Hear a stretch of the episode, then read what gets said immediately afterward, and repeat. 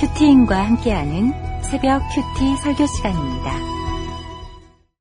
너는 부르짖어 보라. 내게 응답할 자가 있겠느냐? 거룩한 자 중에 내가 누구에게로 향하겠느냐? 분노가 미련한 자를 죽이고 시기가 어리석은 자를 멸하느니라. 내가 미련한 자가 뿌리 내리는 것을 보고 그의 집을 당장에 저주하였노라. 그의 자식들은 구원에서 멀고 성문에서 억눌리나 구하는 자가 없으며 그가 추수한 것은 줄인 자가 먹되 덫에 걸린 것도 빼앗으며 올무가 그의 재산을 향하여 입을 벌리느니라. 재난은 티끌에서 일어나는 것이 아니며 고생은 흙에서 나는 것이 아니니라. 사람은 고생을 위하여 났으니 불꽃이 위로 날아가는 것 같으니라. 나라면 하나님을 찾겠고 내 일을 하나님께 의탁하리라.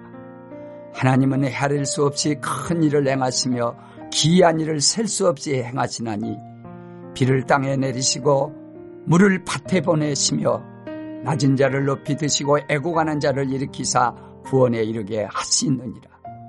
하나님은 교활한 자의 개교를 꺾으사 그들의 손이 성공하지 못하게 하시며 지혜로운 자가 자기의 계략에 빠지게 하시며 간교한 자의 계략을 무너뜨리심으로 그들은 낮에도 어두움을 만나고 대낮에도 더듬기를 밤과 같이 하느니라.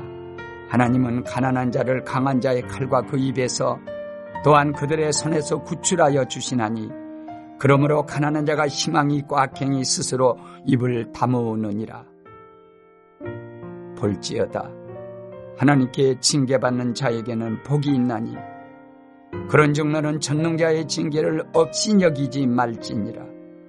하나님은 아프게 하시다가 싸매시며 상하게 하시다가 그의 손으로 고치시나니 여섯 가지 환란에서 너를 구원하시며 일곱 가지 환란이라도 그 재앙인에게 미치지 않게 하시며 기근 때의 죽음에서 전쟁 때의 칼의 위협에서 너를 구원하실 터인즉 내가 혀의 채찍을 피하여 숨을 수가 있고 멸망이 올 때에도 두려워하지 아니할 것이라. 너는 멸망과 기근을 비웃으며 들짐승을 두려워하지 말라. 들에 있는 돌이 너와 언약을 맺겠고 들짐승이 너와 화목하게 살 것이니라. 내가 내 장막의 평안함을 알고 내 우리를 살펴도 이른 것이 없을 것이며 내 자손이 많아지면 내 후손이 땅에 풀과 같이 될 줄을 내가 알 것이라. 내가 장수하다가 무덤에 이르리니 마치 곡식단을 제때에 들어 올림 같으니라. 볼지어다 우리가 연구한 바가 이와 같으니 너는 들어보라. 그러면 내가 알리라.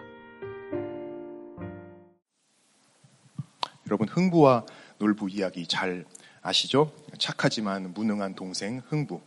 또 못됐지만 유능한 형 놀부. 여러분은 흥부 편이세요? 아니면 놀부 편이세요? 전 초등학교 때는 당연히 흥부 편을 들었습니다. 흥부가 착하니까 말이죠. 그런데 이제 커서 다시 생각하니까 흥부보다는 놀부가 마음에 드는 것 같더라고요. 생각을 해봤어요. 흥부랑 같이 일을 한다면 어떨까? 저는 같이 일을 할, 할 수가 없을 것 같아요. 성격이 안 좋아가지고 놀부처럼 부지런하고 유능 못됐지만 그런 사람한테 또 끌릴 것 같습니다. 이 동심 파괴인가요? 아무튼 우리는 재미있는 드라마를 볼 때 몰입해서 보다 보면은 등장인물 중에 어느 한 편에 서게 됩니다. 욥기도 등장인물이 여럿이 나오죠. 욥도 나오고 또 하나님도 나오고 천사도 나오고 욥의 자녀들도 나오고 욥의 아내도 등장하고 그리고 이제 욥의 새 친구까지 등장합니다. 여러분 새 친구 이름이 뭐였죠? 엘리바스, 빌답, 그리고 소발. 우리 세 명이 앞으로 이제 계속 나올 것입니다. 여러분은 이 많은 등장인물 가운데 누구 편을 들고 싶으세요? 주인공 요 편을 들고 싶으신가요? 아니면 작가이시자 또 감독이시자 까메오로 출연까지 하신 우리 하나님 편을 들고 싶으신가요? 저는 예전에 복음서를 읽을 때 늘 제가 예수님 편, 네, 하나님 편에 서 있는 줄 알았어요. 그러면서 제자들까지도 막 판단하고 그랬는데 제가 막상 제 자신에 대해서 뚜껑을 열고 보니까 제가 이제 완전히 바리새인 편이더라고요. 편이 아니라 그냥 바리새인 그 자체였습니다. 요새는 바리새인처럼 고난 없고 교만한 제가 제 자신을 봐도 너무 답답할 때가 많아요. 욥기가 첫 두 장은 이 드라마가 나와서 우리가 참 재미있게 읽었잖아요. 그런데 이제 4장부터는 새 친구와 욥의 논쟁이 이제 시작됩니다. 그래서 이게 좀 지루하고 어려울 수가 있어요. 묵상이 쉽지 않습니다. 짧게 주거니 받거니 뭐 플라톤의 대화편처럼 짧게 주거니 받거니 막 이제 이렇게 티키타카라고 하나요? 뭐 이걸 한다면 우리가 그나마 재미있을, 재미있게 읽을 수 있을 텐데 긴 대사를 그냥 쭉 하는 것들이 이제 계속 이어진단 말이죠. 게다가 주인공 요, 주인공인 요 편에 서서 우리가 이제 요분 맞고 친구들은 틀렸다 이런 식으로 이제 우리가 어, 묵상을 하, 려고 한다면 더 어려울 수가 있습니다. 하지만 성경은 누가 옳고 누가 그르다는 것을 가르쳐 주는 그런 역사책이나 도덕책이 아니잖아요. 성경은 오늘 내게 주시는 하나님의 말씀입니다. 성경을 그래서 우리는 성경으로 읽어야 하는 거예요. 욥기도 마찬가지입니다.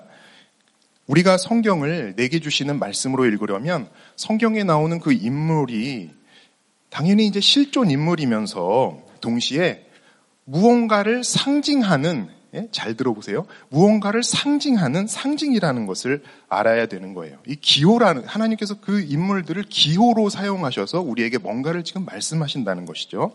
이것을 모르면 우리가 이제 묵상 자체가 힘듭니다.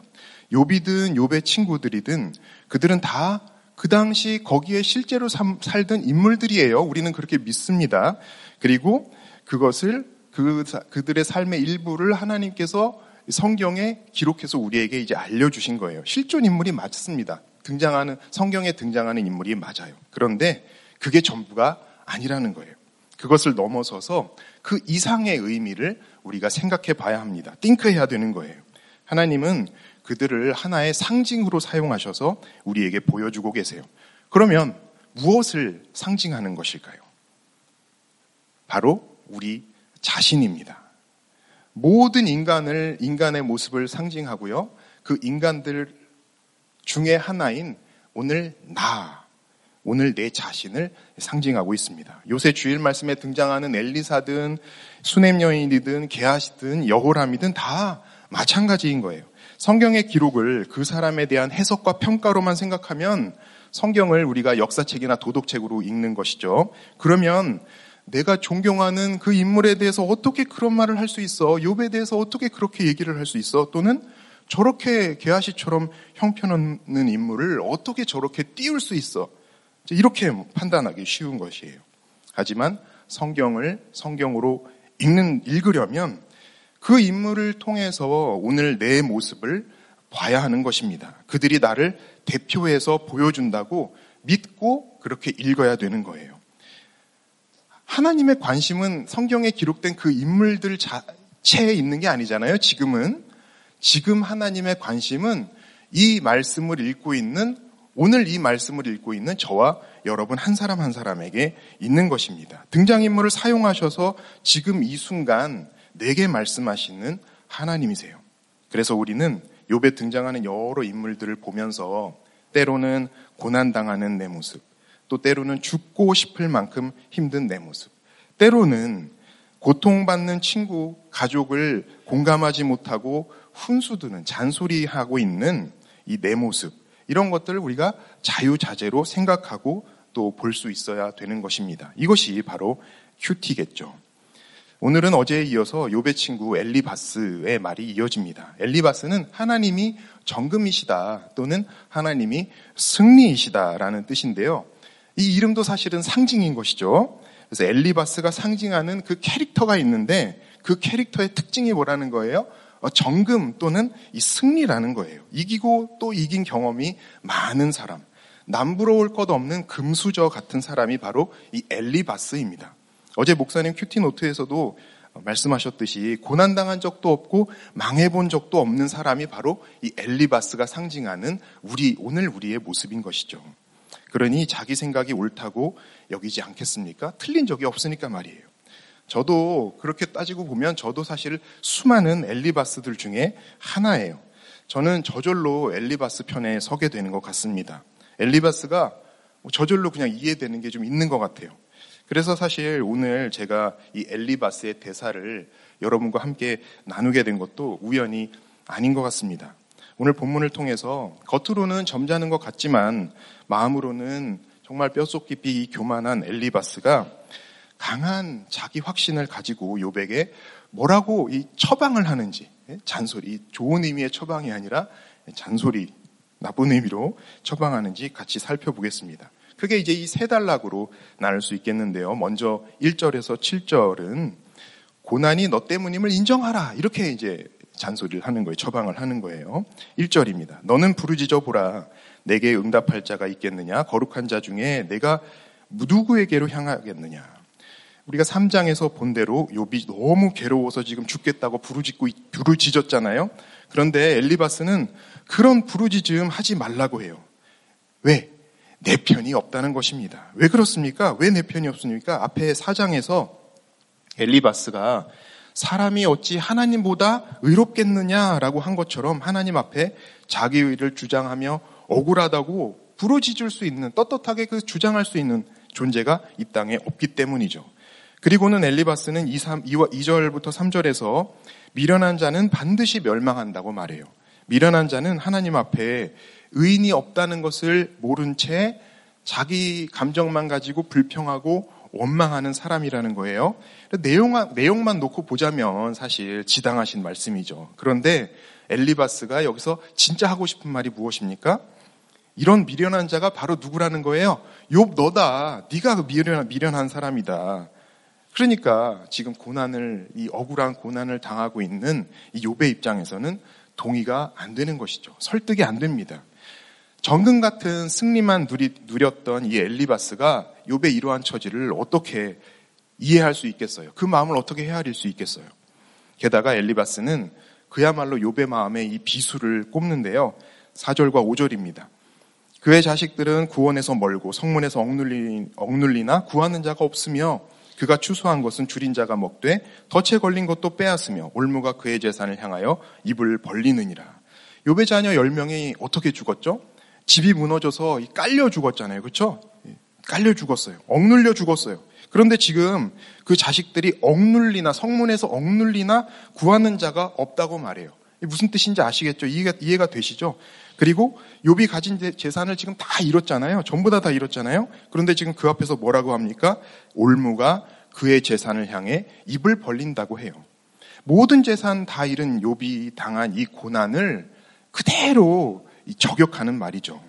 그러니까 지금 엘리바스가 하고 싶은 말은 이 모든 재앙이 무엇 때문이다? 누구 때문이다? 욥 내가 자랑하면서 미련하게 행했기 때문이다. 그 결과라는 거예요. 그래서 6절과 7절에서는 엘리바스는 이 재앙이 우연히 아무 이유 없이 일어난 일이 아니라고 결론을 내립니다. 욥 자신이 원인이라는 거예요. 이 인과응보의 법칙은 불꽃이 위로 타오르는 것 같은 우리 여러분 불은 항상 위로 타오르죠? 이 위로 타오르는 것 같은 이 물리 법칙처럼 바뀔 수가 없는 원리이기 때문에 아무리 예전에 잘나고 똑똑했던 욥 너도 이제는 그대로 인정하고 받아들여라 이러한 조언입니다. 이런 처방이에요. 엘리바스가 한 말은 사실 문자적으로는 틀린 게 없습니다. 그러나 이 옳은 말이 전부이다. 이, 이, 내가 생각하는 이 말이 정답이다라고 착각하는 것이 바로 엘리바스의 오류예요. 자기 생각, 자기 말이 모든 사람에게 모든 상황에서 동일하게 적용될 수 있는 정답이라고 여기는 이 교만이 바로 엘리바스의 근본적인 문제입니다. 내가 아무리 많이 알아도 모르는 게 더 많다는 것을 사실 인간이라면 인정을 해야 되는 건 아니겠습니까? 다른 사람의 인생에 대해서 함부로 말할 수 없다는 것을 알아야 사실 지혜로운 것인데요. 당해본 게 없기 때문에 또 겪어본 게 없기 때문에 당한 사람의 마음을 전혀 살피지 못합니다. 그래서 사실 깊이 생각하면 미련한 자는 욥이 아니라 엘리바스인 거예요. 엘리바스가 자기 말이 전부라고 착각하는 것은 교만이에요. 사실 욥의 상황은 지금 굉장히 특별한 상황입니다. 고난을 당하는 사람은 사실 누구나 다 억울하죠. 그렇죠? 우리가 힘든 일 당하면 참 원망이 많이 나오고 억울하잖아요. 사실 뭐 저도 이 아내와 싸우는 이 정말 아무 문제도 아닌 상대적으로 저한테 너무 힘든 문제였지만 여러분이 겪고 있는 고난에 비하자면 제가 뭐 부끄러워서 얘기하기도 좀 그런 사소한 부부 싸움 하면서도 저희, 제가 얼마나 억울했는데요. 제 주제가가 참 억울하다. 아무, 와이프 잘못 만나서 내가 고생한다. 이 억울하다였거든요. 크, 크든 작든 자기가 당하는 고난에서 이렇게 아파, 아파하지 않는 사람 없고 억울하지 않은 사람이 없어요. 그런데 욥은 지금 그 억울한 사, 상황들 중에 최고로 억울한 상황입니다. 하나님이 직접 이 까메오로 등장하시기까지 하면서 보여주시잖아요. 욥이 지금 얼마나 억울한 고난을 당하고 있는지. 욥은 아무 잘못이 없는데 오히려 하나님이 자랑하실 만큼 이 온전한 사람인데 그만 사탄의 그 질투와 계략에 마치 하나님께서 넘어가시는 것 같은 그러한 세팅을 통해서 욥이 갑작스럽게 이 억울한 고난을 당하게 됩니다. 그것도 그냥 뭐 부부싸움 같은 이런 사소한 고난이 아니라요. 자기 생명 외에 모든 것을 다 잃어버리는 정말 엄청난 고난이에요. 그래서 아무리 억울한 사람이라도 욥 앞에 서면 그 입을 다물 수밖에 없습니다. 욥의 고난은 그렇게 특별한 고난을 지금 상징하고 있는 거예요. 여러분 가장 특별한 고난은 뭘까요? 바로 아무 죄 없이 우리 대신 십자가에서 당하신 예수 그리스도의 고난이 사실 가장 특별한 고난인 것이죠. 또 선지자와 사도들이 당한 고난도 죄와 상관없이 이 구원의 사명 때문에 당한 특별한 고난입니다. 욥은 이런 특별한 고난을 대표해서 지금 보여주는 거예요. 그런 상징이에요. 우리도 힘들어서 목장에 오게 되었는데 목장에서 우리보다 훨씬 더 센 고난을 당하시는 분들 얘기 들으면 어떻게 된다고 해요? 우리 입이 진짜 다물어지잖아요. 할 말이 없게 되는 것이잖아요. 그러면서 내 고난을 객관적으로 보게 되고 또 그 와중에 이제 말씀을 듣게 되고 그러면서 결국 구원에 이르는 회개를 경험하게 되는 것이죠. 욥의 고난은 이런 특별한 고난입니다. 하지만 엘리바스는 이런 특별한 상황을 하나도 지금 생각하지 않아요. 왜 그렇습니까? 자기 생각이 제일이거든요. 승리만 했던 금수저잖아요. 이 금수저. 그러니 남의 사정 같은 것은 생각할 필요도 없습니다. 그냥 자기 생각대로 돌직구를 던지는 거예요. 생각나는 대로 그냥 그대로 요백에 말합니다. 적용할 수 없는 자기 말을 적용할 수 없는 그 특별한 상황인데 그런 것 그냥 중요하지 않아요. 그냥 던지는 거예요. 앞으로 31장까지 우리가 이어질 이 세 친구의 말도요. 사실 본질적으로는 똑같아요. 그래서 칼빈은 요배 세 친구를 돌파리 의사에 비유합니다. 돌파리 의사. 좋은 약은 가지고 있어요. 좋은 약은 가지고 있어요. 그런데 이 질병이 얼마나 복잡한 질병인지 힘든 질병인지 알지 못하고요. 이 환자가 지금 어떤 상태에 처해 있는지 전혀 진단하지 않아요. 그냥 내가 가진 약이 좋다는 것만 믿고 이 처방을 하는 거예요. 약 먹으라고. 어떤 사람에겐 들을 수 있겠죠. 그래서 효과를 볼 수 있겠죠. 그러나 어떤 사람에게는 그 약은 죽을, 죽일 수도 있는 독약이 되는 것입니다. 좋은 약 가졌다고, 좋은 기술 가졌다고, 좋은 의사가 아닌 거예요. 돌파리 의사가 되지 않으려면 약 도 중요하겠지만, 기술도 중요하겠지만, 무엇보다도 먼저 그 환자에게 관심을 가지고, 환자의 상태를 잘 알아야 하는 것이죠. 그런데 우리가 계속 보게 될 이 엘리바스와 빌닷과 소발은 전혀 그렇게 하지 않습니다. 그러면 이 세 친구의 대화, 자, 이제 우리가 오늘 어제부터, 사장부터 31장까지 계속 이제 이, 이, 이, 대, 이 논쟁을 묵상하게 될 텐데요. 그럼 이 세 친구의 대사는 우리가 아무 의미 없이 그냥 흘려들어도 되는 것일까? 빼도 읽어도 되는 것일까? 아니죠, 아니죠.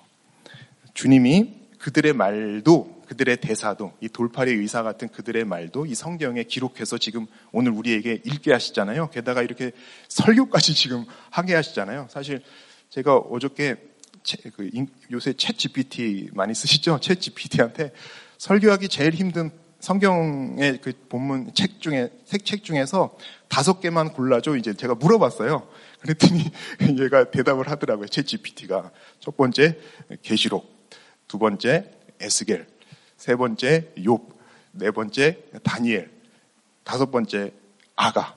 뭐 이렇게 다섯 개를 딱 지가 꼽더라고요. 그러면서 이유를 뭐 쭉 대요. 한번 해보세요. 나중에 넣으니까 조금씩 달라지긴 하는데요. 항상 끼는 게 계시록, 에스겔, 욥, 뭐 이렇게 에스, 이렇게 끼, 다니엘 뭐 이런 거는 항상 나오더라고요. 이러면 조금씩 달라지긴 하는데. 자, 그런데 그러니까 사실 우리가 이렇게 돌팔이 의사 같다고 보이는 이 세 친구들의 이 대사도 하나님께서 우리에게 읽으라고 묵상하라고 성경에 기록해 주셨기 때문에 우리는 이거 흘려보내지 말고 잘 묵상을 해야 되는 거예요. 그래서 우리는 생각해야 되는 것입니다. 요백에 적용되지 않는 말이라고 우리에게도 적용되지 않는다고 생각하면서 건너뛰면 안 된다는 거예요. 들을 필요가 전혀 사실 없는 사람은 누구예요? 욥이잖아요. 욥은 지금 친구들의 말을 들을 필요가 없어요. 그럼에도 불구하고 욥은 그 자리에 앉아서 자이든 타이든 그 자리에 그대로 앉아서 31장까지 이 지루한 말을 다 듣고 또 거기에 질문하고 거기에 반응하고 대답하고 호소하잖아요. 그렇죠? 그렇다면 그렇다면 욕만큼 억울하지 않은 우리는 더욱더 잘 듣고 또 질문하고 묵상해야 되는 것입니다. 이 큐티해야 되는 것이죠. 그래서 우리 한번 적용해 보시기 바랍니다. 하나님께 말도 안 되는 때를 쓰면서 부르짖는 건 없습니까? 분노와 시기에 사로잡힌 미련함은 없나요? 지금 당하는 고생이 나 때문이라는 말이 인정이 되십니까? 아니면 화가 나십니까? 네, 둘째 단락은 8절에서 16절을 말씀인데요. 여기서는 엘리바스가 요백에 하나님을 찾으라 이렇게 권면합니다. 8절에서 엘리바스는 나라면 하나님을 찾겠고 내 일을 하나님께 의탁하리라고 해요. 나라면 내가 너라면 하는데 이건 나 때는 이랬다 이런 것과 같은 것이죠. 라떼에 이어서 이제 라면, 나 라면까지 이제 등장하는 순간이에요. 나라면 그러니까 넌 틀렸어. 예? 내가 정답 알려줄게. 내가 하라는 대로만 해. 그러면 돼. 이렇게 이제 이 훈수질을 하는 것입니다. 근데 이 훈수가요 또 너무 오르신 말씀이에요. 하나님을 찾겠고 내, 일, 내 일을 하나님께 의탁하리라. 아, 여기에 어떻게 우리가 아니라고 말을 할 수 있겠습니까? 마땅히 그래야 되잖아요? 정답도 너무 정답이에요. 약은 좋은 약이 맞습니다. 그리고는 9절부터 16절까지 엘리바스는 이 하나님에 관한 지식을 정말 쫙 설명을 하는데요.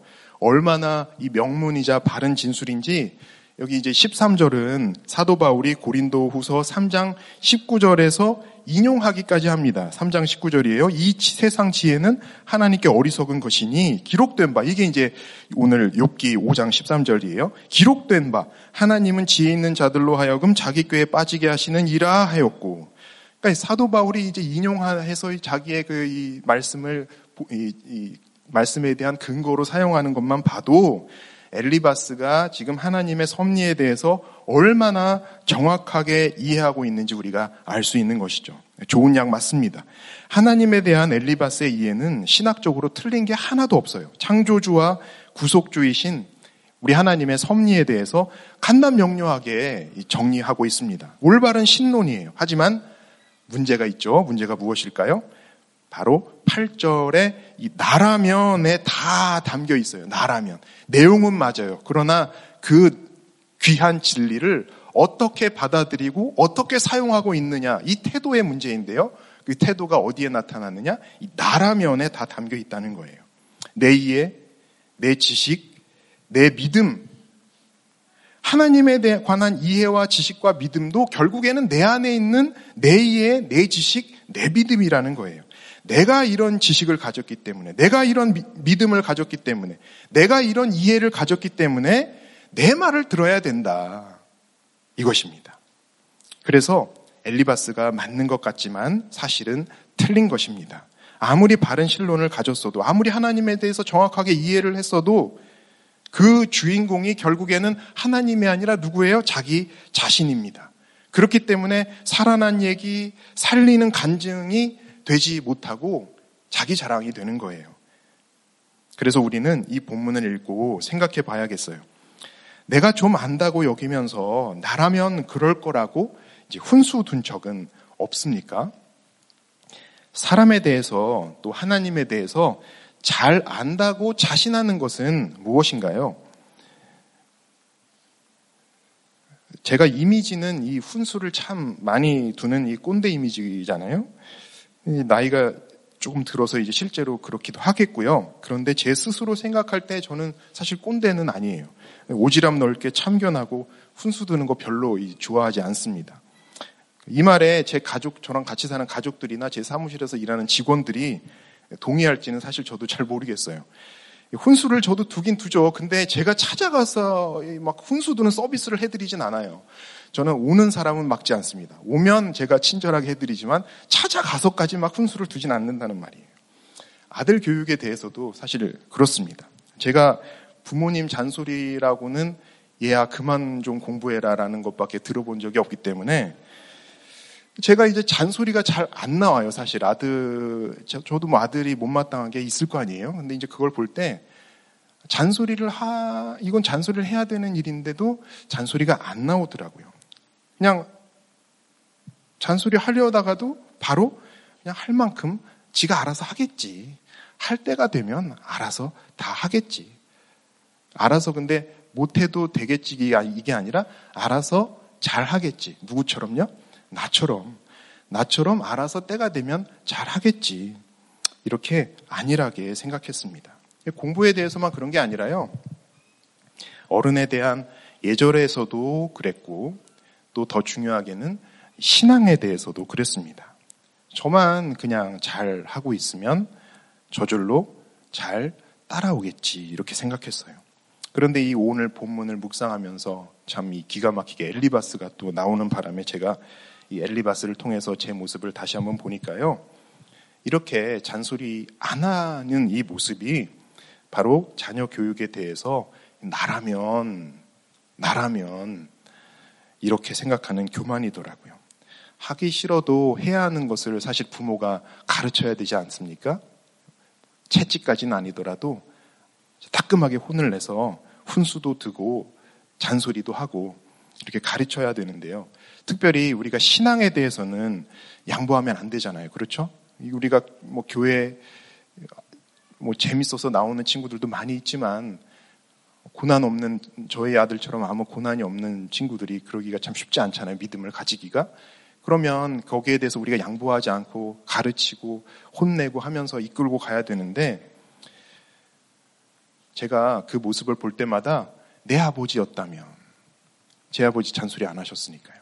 내 아버지였다면, 그리고 나라면, 내 아버지였다면, 나라면 하면서 이 제가 가족 우상, 또 가족 신화, 여기에 이제 완전히 푹 빠져서 젖어 있더라고요. 이런 모습이 생각이 되었습니다. 잔소리를 하지, 하든, 하지 않든 그 중심이, 그 생각의 근본이 나라면 이렇게 말하는 그 태도라면은 똑같은 문제인 것 같아요. 한 번 더 생각해 보면 차라리 이, 그런 생각을 가지고서라도 잔소리를 하는 이 소리를 내는 이 엘리바스가 아무 소리 안 하고 침묵하면서 속으로 생각하는 이 저보다 더 나은 것 같아요. 그런 걸 이제 드러내니까 자기의 교만을 막 이 잔소리나 훈수를 통해서 드러내니까 교정될 기회를 얻잖아요. 그렇죠? 그런데 저처럼 아무 소리 안 하고 속으로만 생각하고 이러는 사람들은 그 교만이 이 점잖은 모습에, nice한 모습에 감춰져서 드러나지 않으니까 고쳐질 기회마저 놓치고 마는 것입니다. 제가 참 문제가 많은 것 같아요. 이제 아들이 고등학생 되는데요. 이 성령이 아니라 나라면 spirit, 이 나라면 이 spirit, 교만 spirit에 젖어 있는 제 자신의 죄악을 제가 먼저 회개하면서 앞으로는 진짜 이 필요한 잔소리와 훈육, 특별히 이 신앙의 문제에 대해서 예배 드리고 큐티하고 또 이 수련에 가는 이러한 문제에 대해서 이 따끔하게 잔소리와 필요한 훈육을 하는 적용을 하겠습니다. 셋째 단락은 17절에서 27절이에요. 여기서 엘리바스는 하나님께 징계받는 것은 복이니 잘 받으라 이렇게 조언을 하죠. 17절부터 20절을 우리 함께 읽겠습니다. 시작.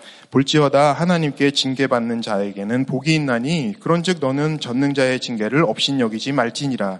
하나님은 아프게 하시다가 싸매시며 상하게 하시다가 그의 손으로 고치시나니 여섯 가지 환란에서 너를 구원하시며 일곱 가지 환란이라도 그 재앙이 내게 미치지 않게 하시며 기근 때의 죽음에서 전쟁 때의 칼의 위협에서 너를 구원하실 터인즉 너무 위로가 되는 말씀이죠. 읽기만 해도 정말로 하나님께 징계받는 게 복인 줄 믿습니다. 징계를 업신여기지 않고 잘 받으면 이 회개 그러면서 이제 회개하면 하나님께서 반드시 살려 주십니다. 그런데 이제 이 말을 엘리바스가 말하는 이, 이 상황 자체가 문제가 있어요. 뭐가 문제예요? 이 당부를 자신이 아니 자기 자신이 아니라 남에게 지고 한다는 것이 문제인 거예요. 그것도 지금 아무 고난 없이 잘 살고 있는 사람이 아니라 아주 극심한 고난을 당하고 있는 친구에게 이 말을 한다는 것이 문제라는 겁니다. 징계받는 것이 복이라라는 이 말은 고난당하는 사람이 말씀으로 깨달아서 자기가 자기 입으로 고백해야 할 고백이에요. 그러니까 지금 엘리바스의 입을 통해서 나온 이 말씀을 우리가 오늘 이렇게 읽으면서 남의 상황이 아니라 내 자신의 상황에 적용해서 나의 고난을 해석하고 회개한다면 그야말로 최고의 복이겠죠. 그러나 이것을 내가 아니라 다른 사람에게 더군다나 지금 현재 고난을 당하고 있는 사람에게 던져버린다면 그건 절대로 아름다운 소식이 될 수 없습니다. 위로는커녕 마음의 문만 더 굳게 닫게 할 거예요. 게다가 21절에서 26절을 보면 엘리바스는 미래에 대해서 장담하고 있습니다. 혀의 채찍도 피할 수 있고 멸망도 두려워하지 않을 것이라고 해요. 그래서 오히려 멸망과 기근을 비웃으라고 또 들짐승을 두려워하지 말라고 합니다.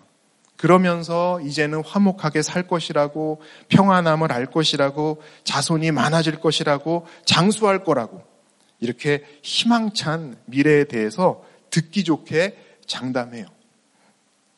그런데 사실 이 말이 요백에 무슨 위로가 되었겠습니까? 자식 10명이 이미 다 죽었잖아요. 그런데 많은 자손이 있으리라 후손의 후손이 땅의 풀과 같이 될 것이라는 이 말이 무슨 소용이 있겠냐고요. 이미 무덤 속에 있는 것만도 못한 이 자신의 형편인데 그래서 지금 죽기를 바라고 있는 형편인데 그 앞에 대두고서 지금 장수하다가 무덤에 이른다는 이 말이 무슨 의미가 있겠어요. 엘리바스가 우리가 듣기에는 너무 좋은 말 하는 것 같지만 사실 욥의 마음을 더 아프게 하는 이 약올림이 될 뿐입니다. 대체 무엇이 문제일까요? 엘리바스가 일부러 그러는 건 아닐 거 아니에요. 친구 위로하러 와서 일주일 동안 그렇게 같이 곁을 지키면서 일주일 동안 기다리다가 어렵게 이제 입을 열어서 말을 하는 것인데 이게 진짜 뭐 약 올리려고 괴롭히려고 하는 말이겠습니까? 대체 무엇이 문제일까요? 하나님의 구원을 이 세상 안에서만 생각하는 것이 문제예요. 하나님의 구원을 이 세상 안에서만. 우리가 사는 이 내 삶 안에서만. 이 생 안에서만 생각하는 것이 문제라는 것입니다. 하나님의 구원은 우리 생각대로 우리가 원하는 때에 일어나는 게 아니잖아요. 하나님의 때에, 하나님의 시간에.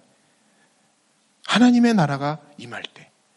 그러니까 이제 우리 입장에서 보자면 우리가 이 땅에서의 수고를 마치고 하나님 나라에 들어가서 하나님과 함께 누리는 그때에 이 천국에서 온전히 완전하게 누리는 것이 우리의 구원 아니겠습니까?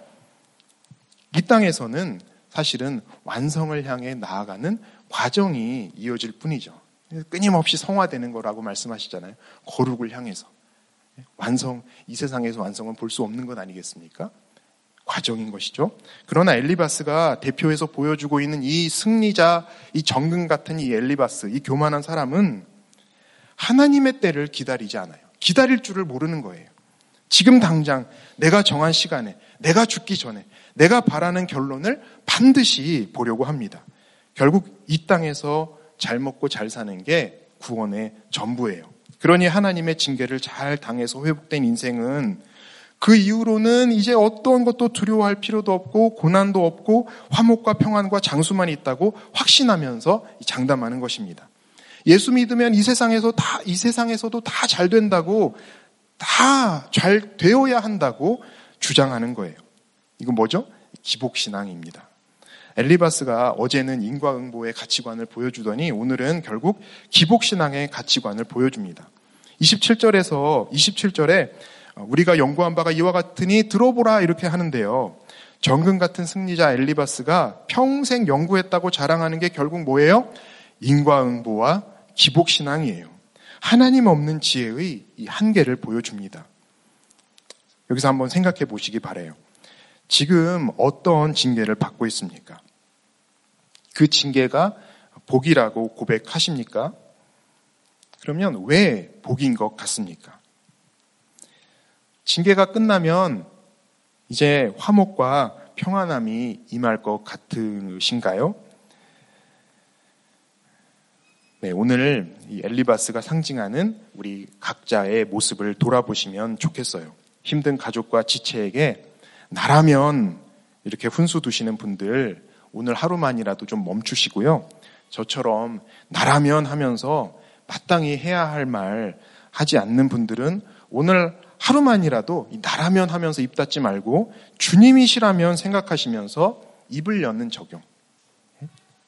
살아난 이야기, 살아난 간증 하시기 바랍니다. 이런 적용이 하나님을 찾고 하나님께 내 일을 의탁하는 믿음이기 때문입니다. 함께 기도하시겠습니다. 하나님 아버지 정금 같은 승리로 빛날 것 같은 엘리바스의 모습을 통해서 제 모습을 보게 하시니 감사합니다. 자랑이 아닌 살아난 얘기를 해야 한다고 하셨는데 저는 참 살아난 얘기는커녕 자랑조차 하지 않는 제 모습, 이 정말 더 교만한 자임을 인정합니다. 나라면 저렇게 자랑하지 않을 텐데, 나라면 저렇게 잔소리하지 않을 텐데, 나라면 저렇게 소란스럽게 하지 않을 텐데, 라는 생각이 엘리바스보다 더 정금이 되려고 하는 제 기복신앙이며, 저의 또 인간과의 가치관임을 인정하고 회개합니다. 주님께서 용서하여 주시고, 이 질기고 질긴 저의 교만을 그야말로 아무 근거가 없는 이 거만함을 이제 철저히 회개할 수 있도록 주님 도와 주시옵소서. 평생 짊어지고 가야 할 제 한계요, 결함이요, 또 죄악임을 인정하고 하나님께 징계를 잘 당하면서 거룩해지는 복을 누리게 하여 주시옵소서. 진행 중인 띵크트립 위에 주님께서 은혜 내려주셔서 준비하는 모든 과정과 또 오가는 모든 여정 지켜주시고 가서 큰 일을 설명하는 모든 사역을 통해서 다 돌려받는 이 회복을 얻도록 인도하여 주시옵소서. 준비 중인 목자 수련회와 청년국 큐페 있습니다. 거기에서 살아난 이야기들이 많이 울려, 울려 퍼져서 많은 영혼을 살리는 또 역사가 있게 하여 주시옵소서. 이번 명절에 가족 구원을 위해 힘쓸 지체들에게 주님 말씀과 지혜를 주셔서 이번 명절에 가정마다 구원의 큰 일이 울려 퍼지게 도와 주시옵소서. 이 모든 사역 앞장서서 지휘하시는 우리 목사님 강건하게 붙들어 주시며 하시는 사역마다 더 많은 구원의 열매를 맺게 맺을 수 있도록 주님 도와 주시옵소서. 함께 사역하는 모든 지체들에게도 맡겨진 사명 감당할 수 있는 힘을 부어 주시옵소서. 주님 이 나라에 살아난 간증이 널리 전해져서 이 구속사적인 가치관이 뿌리내리게 해주시며 가정을 해체하고 생명을 가볍게 여기는 이 풍랑이 멈추고 생명을 살리고 가정을 살리는 회복이 있도록 주님 역사하여 주시옵소서. 선교사님들의 모든 사역 지켜주시고 이 전쟁이 그치고 복, 북한에서 이 핍박받는 주님의 성도들을 보호하여 주시옵소서. 오늘도 우리 가운데 고난 중에 신음하는 지체들을 주님 말씀으로 찾아가 주시길 기도합니다.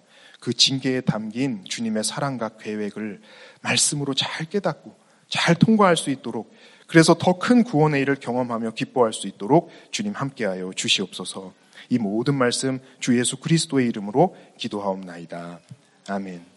계속해서 각자 가지고 또 오신 기도 제목 가지고 또 가정을 위해서 교회를 위해서 나라를 위해서 함께 기도하시겠습니다.